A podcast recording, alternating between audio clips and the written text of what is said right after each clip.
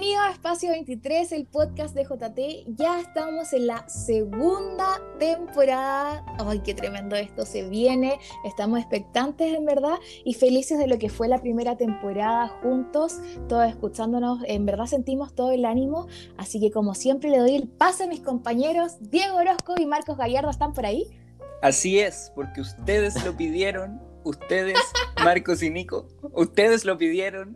Viene la segunda temporada y nadie más. Nosotros lo pedimos y nadie más. Voy a decir, tras semanas de negociación con uno de los integrantes de este podcast, tras semanas de para acá, para allá, clausas contractuales, sí, lo cerramos. Está con ustedes el gran Diego Orozco. Uy, gracias, gracias. Nadie me saliera. Tranquilos. Me siento. Oigan, bueno, están con más de 1 millón de reproducciones. A lo mismo que llegamos, igual no van a creer. 1 millón de reproducciones. 500.000 likes. Más de 1 millón de países. Hoy en cualquier minuto. Sí, llegamos a varios países, eso es verdad. Y yo creo que en verdad me saco el sombrero por este podcast, porque pudimos salir de Chile por último. Bueno, somos el mejor país de Chile, hermano. Es verdad. Sí, llegamos a muchos países. Onda, llegamos a Brasil, España, Inglaterra, Estados Unidos, Azerbaiyán. No sé si Azerbaiyán. Amigos, si ese país no existe. ¿Dónde está eso? ¿Existe? No, basta. Azerbaiyán existe. Oh, no puede ser. Amigos, ese país. Con la ignorancia que estoy tratando en este podcast. Dios mío. Ya, oye. ¿Te acuerdas que la gente que nos está escuchando en sus casas tampoco sabe? Azerbaiyán es un país. Ya, por favor, dime qué idioma hablan en Azerbaiyán. ¿Azerbaiyanés? No, y la gente de allá son los azerbaiyanos o azerbaiyanenses. Hermano, para, por favor, un poco de cultura. Así vamos a partir esta segunda temporada. Yo creo que la gente no te va a creer nada ahora en adelante, Marcos Gallardo, de lo que digas en el podcast. Oye, bien hacen. Mira, ¿sabéis qué? Solo por esto, sigamos hablando, pero en paralelo voy a hacer una búsqueda y voy a mandar un pantallazo para que digan, oh, cuánta razón tenía este hombre. Eso. Dar una muestra de eso. Bueno, igual quiero decir que disfrutamos mucho la primera temporada. La pasamos muy bien entre nosotros, bueno, con la participación de ustedes igual. Fue un momento muy grato y queremos seguirlo invitando a participar, y esto lo hacemos... no solo para pasarla bien, sino que también para que Dios se haga presente en conversaciones y temas que quizás no estamos muy acostumbrados a escuchar a Dios, y a opiniones que quizás tampoco estamos muy acostumbrados a escuchar. Así que los invitamos a estar pendientes para los temas que se vengan, que vienen súper buenos. Ya tenemos como una maqueta y yo los quiero puro escuchar. Quiero escuchar sus opiniones de todos esos temas.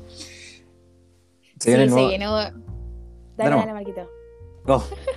Se vienen nuevos invitados increíbles, se vienen nuevas ideas muy, muy bacanes, nuevas secciones. Vamos a empezar a hablar temas quizás no tan controversiales, pero quizás de mucho interés, y tenemos muchas expectativas. Si la primera temporada fue muy power, llegamos muchas personas, queremos que esto sea aún más y queremos como realmente seguir esta idea de comunidad. Pero eso, le hemos puesto mucho cariño. Se viene, bueno, ya lo vieron, un cambio de imagen gigante, y tiene que también que ver con la madurez que ha tomado el podcast, ya no es esta prueba, así que... ¿Hemos madurado, dices tú, Marco? ¿Hemos madurado de la primera? La Nico, algo más específico. ¿La Nico ha madurado? En el desarrollo de este podcast. Yo espero que no seguir madurando en cuanto a mi edad, en cuanto al espíritu, claramente sí. Tengo una idea. ¿Cuál? Voy a llamarse este episodio intro / Azerbaiyán, por favor. No.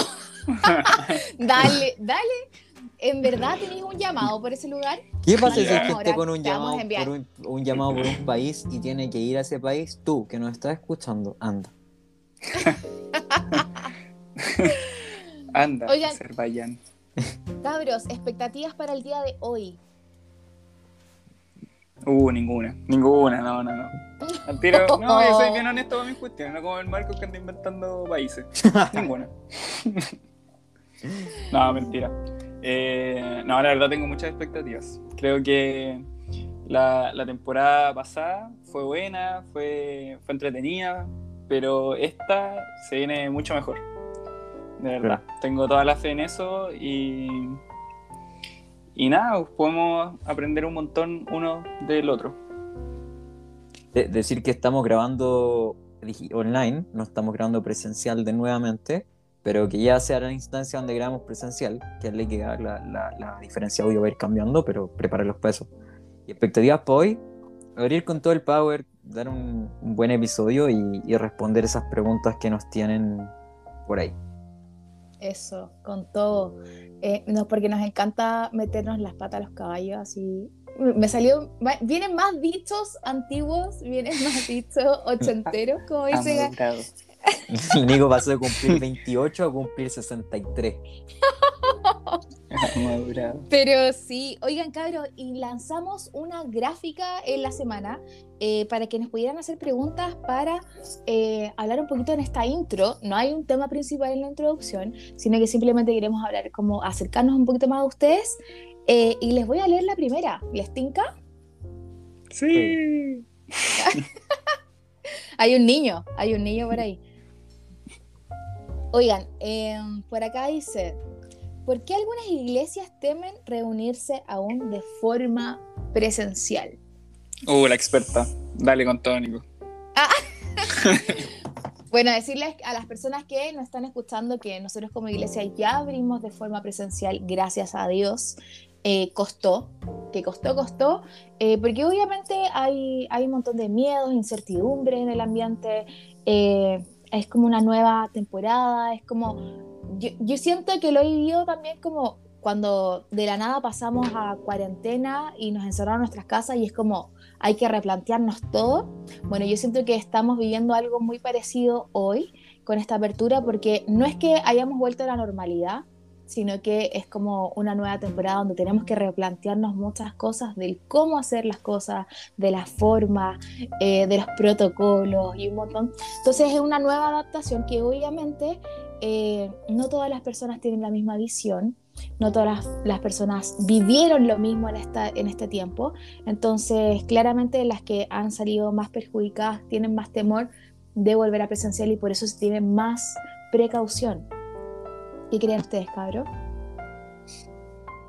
Yo creo que igual el coronavirus es un tema no menor. Ha muerto mucha gente por el tema, como que no es algo para tratarlo como un resfrío o lo que sea. Como que yo también respeto mucho a esas iglesias que no han vuelto a presencial, como que no puedo juzgarlas y poner como mi pensamiento sobre todo eso, como decir, no sé, como que tienen que volver. Obviamente, yo creo, y esto es como personal, que todo es mejor presencial, como que a mí me gusta mucho más en cuanto a hablar con gente, me refiero, o clases, lo mismo, es mucho mejor presencial, porque online como que es muy fácil distraerse, como que podías estar haciendo dos cosas al mismo tiempo, entonces lo así, no sé, a mí me pasa mucho eso. Y a mí me ha gustado eso, que la iglesia haya vuelto presencial, que pueda haber gente que no he visto hace, no sé, años. Y no sé, esa es mi opinión, como que no puedo juzgar a una iglesia que no haya abierto, porque es un tema heavy el tema del coronavirus. O sea, nosotros mismos en nuestra iglesia hemos enterrado gente, ha sido brígido, como que no es un tema menor, para nada. Yo, a ver, si bien encuentro que el coronavirus, como dijo el día, hay que tener respeto, o sea, hay gente que ha muerto, hay gente que efectivamente lo ha sufrido. Le veo las dos caras, creo que respeto a las iglesias que decían no hacerlo, no creo que haya, con el tema de las vacunas, quizás esta cuestión, no creo que haya que obligar a la gente que no quiera vacunarse, obviamente hay que invitarla a vacunarse, pero si una persona no tengo, yo casi para obligarla, creo que ya es una decisión personal. Creo que también hemos escuchado mucho esta cuestión de casi como gente demonizando la vacuna, o como diciendo, oye, si no te vacunáis, onda está ahí, no estáis siguiendo a Dios, ¿cachai? Como que hemos escuchado, yo he leído mucho en Facebook. Los dos polos. El chip. La marca de la bestia. Sí, sabes que el otro día tiramos en la talla, viste que tenemos un QR para entrar con el pase de movilidad. Uh-huh. Y teníamos el celular, pues, y nos costaba encontrarlo porque es típico un pantallazo, ¿cachai? Y un amigo decía como... oye, no, es que tenemos que ya tatuarlo, ¿cachai? Porque es como que voy a entrar y así como, oh, sí, la marca de la bestia es el código QR del pase de movilidad. Lo supe siempre. Nunca lo había pensado. Ojo ahí, cuidado. Un caso, wow. Creo que fue en Italia, que fue un chico que se tatuó su pase de movilidad. El anticristo. así se llama. Se llama, claro, Pepperoni Anticristo. Ese es su nombre. Claro. No, pero siendo súper honesto, como creo que no hay que onda aceptar, ¿cachai? Y no, como dice el Diego, las cuestiones presenciales. Mira, honestamente, como yo vivo muy lejos de la Trini, y como que decir, pucha, JT de la casa era súper fácil, pues. Me desconectaba justo antes, y voy a ir a tomar once. Pero, pucha, mandarme ese pique hora y media por estar, ¿cachai? Con la alabanza en vivo, ¿cachai? Con Franquito ahí, onda... No, es otra cosa, Entonces, como respeto para ambos lados, pero también como... Eso, ¿cachai? Como... Ahora, yo creo que hay que orar mucho por esa iglesia que no se puede juntar en vivo. Onda, hay muchas iglesias que han perdido muchos miembros, ¿cachai? Hay que orar mucho por iglesias que son mayoritariamente compuestas por gente adulta, que no tiene, ¿cachai? Tanto como manejo del Zoom, manejo de como en redes sociales. Entonces creo que por ello hay que tener un buen tiempo de intercesión, y creo que eso no se ha masificado tanto, lo hemos pasado muy por alto. Nico, no está hablando de ti. Que la niña se... Oren por mí, cabros. No. Pero sí, o sea, totalmente de acuerdo a lo que decías tú. A veces siento que hay poca empatía de los dos lados. A nosotros como iglesia, lo voy a hablar súper claro, hemos recibido comentarios porque nosotros pedimos pase de movilidad en la entrada, y estos comentarios como, ya, pero ¿por qué discriminan a los que están tomando la opción de no vacunarse? Esta discriminación, etcétera.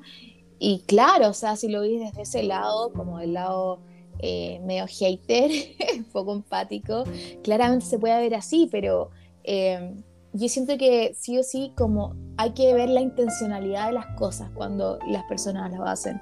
Y nuestra iglesia tomó esa opción, obviamente, por un tema de cuidado y de amor hacia las demás personas. Y claramente también nuestra iglesia en infraestructura no es tan grande, y al principio sí nos restaba un montón de gente en el aforo, así que hay poca empatía al poder entender esto a veces.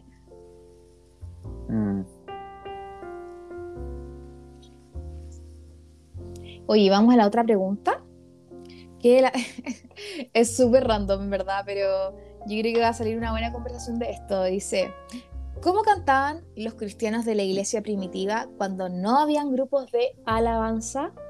Cuando no estaba Franquito ahí tocando todos los días. No me lo imagino. Sin Franquito yo no me imagino nada. Bueno, yo creo que cantaban bien. Esa es mi opinión. No sé qué se esperaban. Volviste expresivo. No, además cantaban bien. ¿Cómo así? Sí. No cantaban, pues, Diego. Arpa. No habían canciones, no existían. Bueno, cantaban salmos. Lo común David. En cantar en la sinagoga, sobre todo. Que recordemos que la iglesia primitiva eran sinagogas. Sí, po. En ese momento como que no había tan marcada la diferencia entre el cristianismo y el judaísmo. Y se siguen cantando los salmos. Se siguen cantando aún en la sinagoga y todo.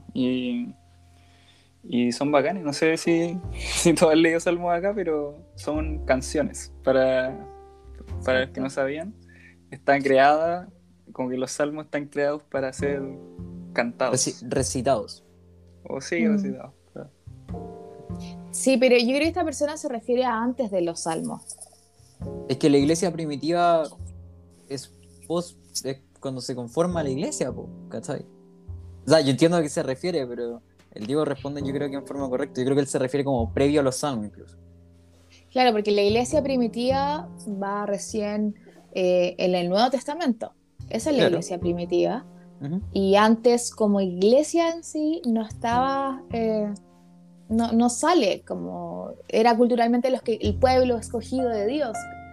Y eran los que tenían, obviamente, llevaban la ley de Dios y los mandamientos y todo eso, eran los hijos de la promesa en ese tiempo, antes de Jesús. Yo me imagino que era gratitud. Ay, no sé si esto va a ser muy loco lo que voy a decir, pero o si es que alguien se siente identificado. ¿No les pasa que cuando tienen como un montón de gratitud en sus corazones, como que andan alegres y como que cantan y como que andan así, ¿no? ¿Cómo andamos? Andaba hace un rato.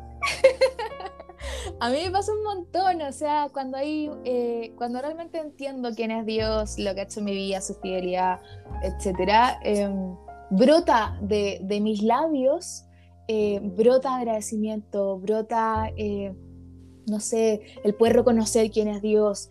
Y yo siento que lo que es la alabanza al final son los frutos de los labios que confiesan su nombre.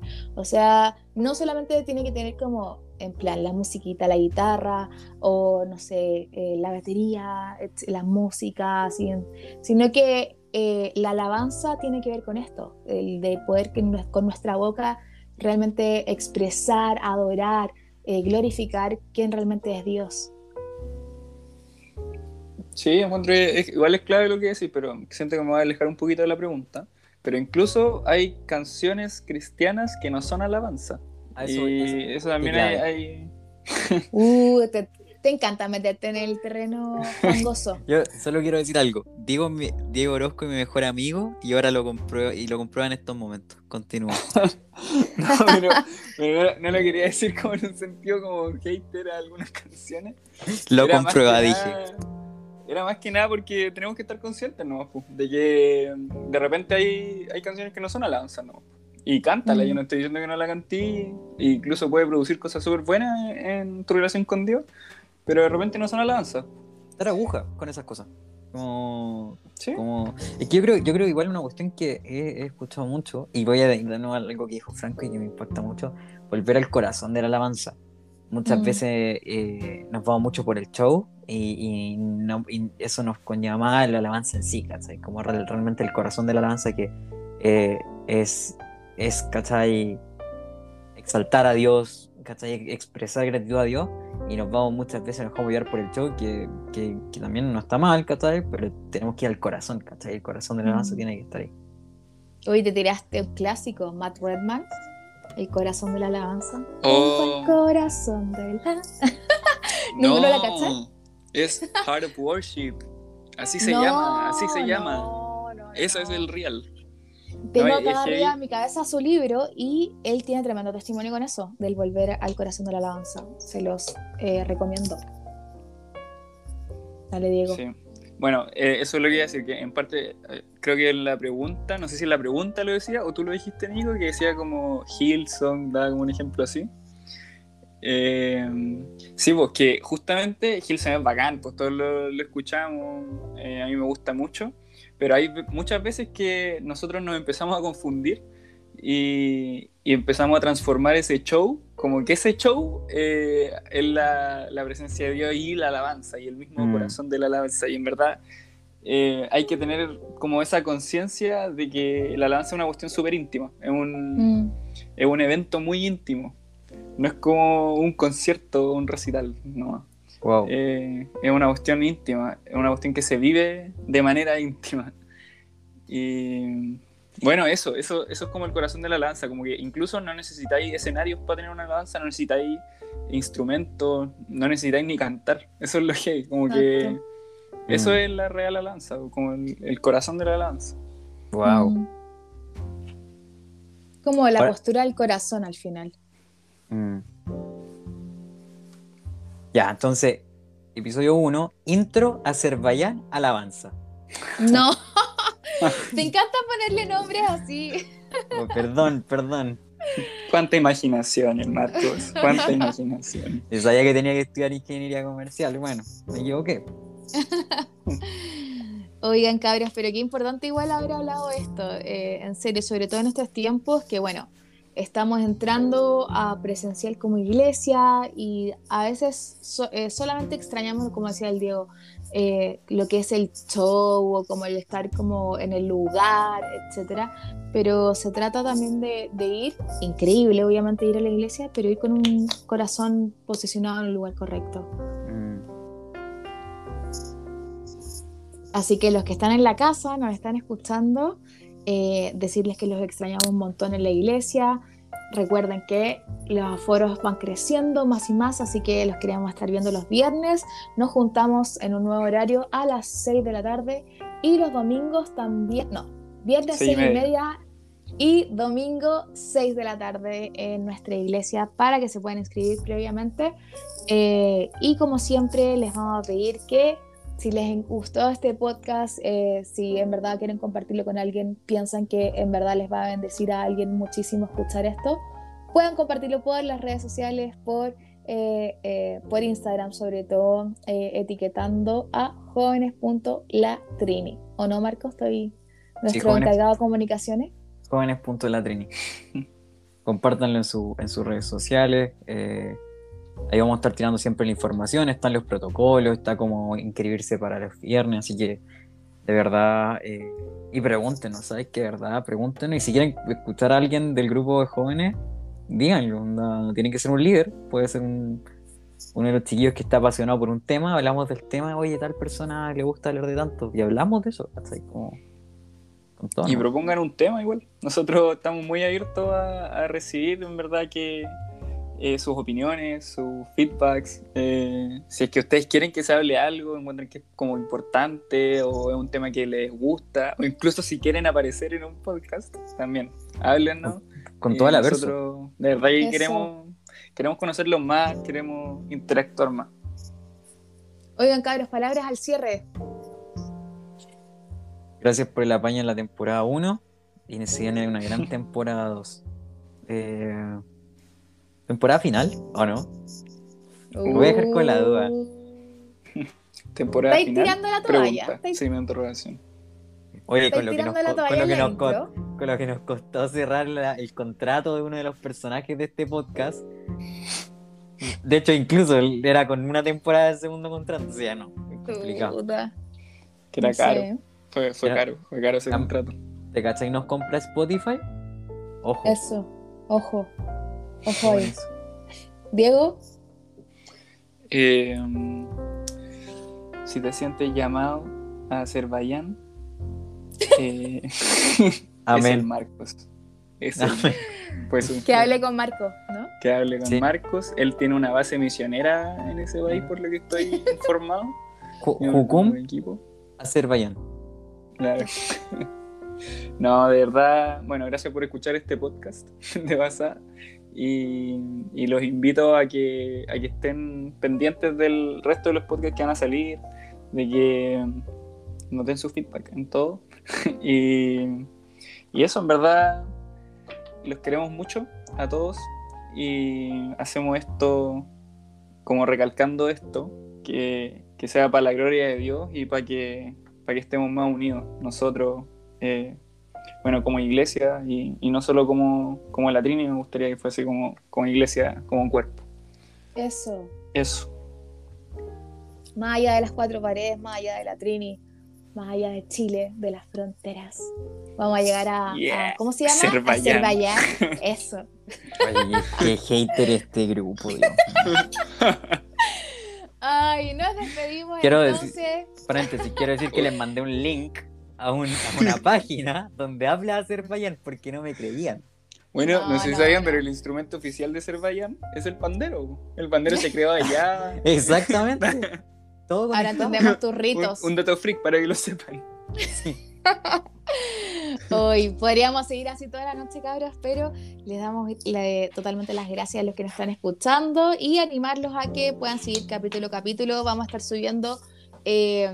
cada tema entretenido, así que para que estén ojo ahí. Así que nos despedimos, un abrazo a todos, nos vemos la próxima semana por aquí mismo en Espacio 23.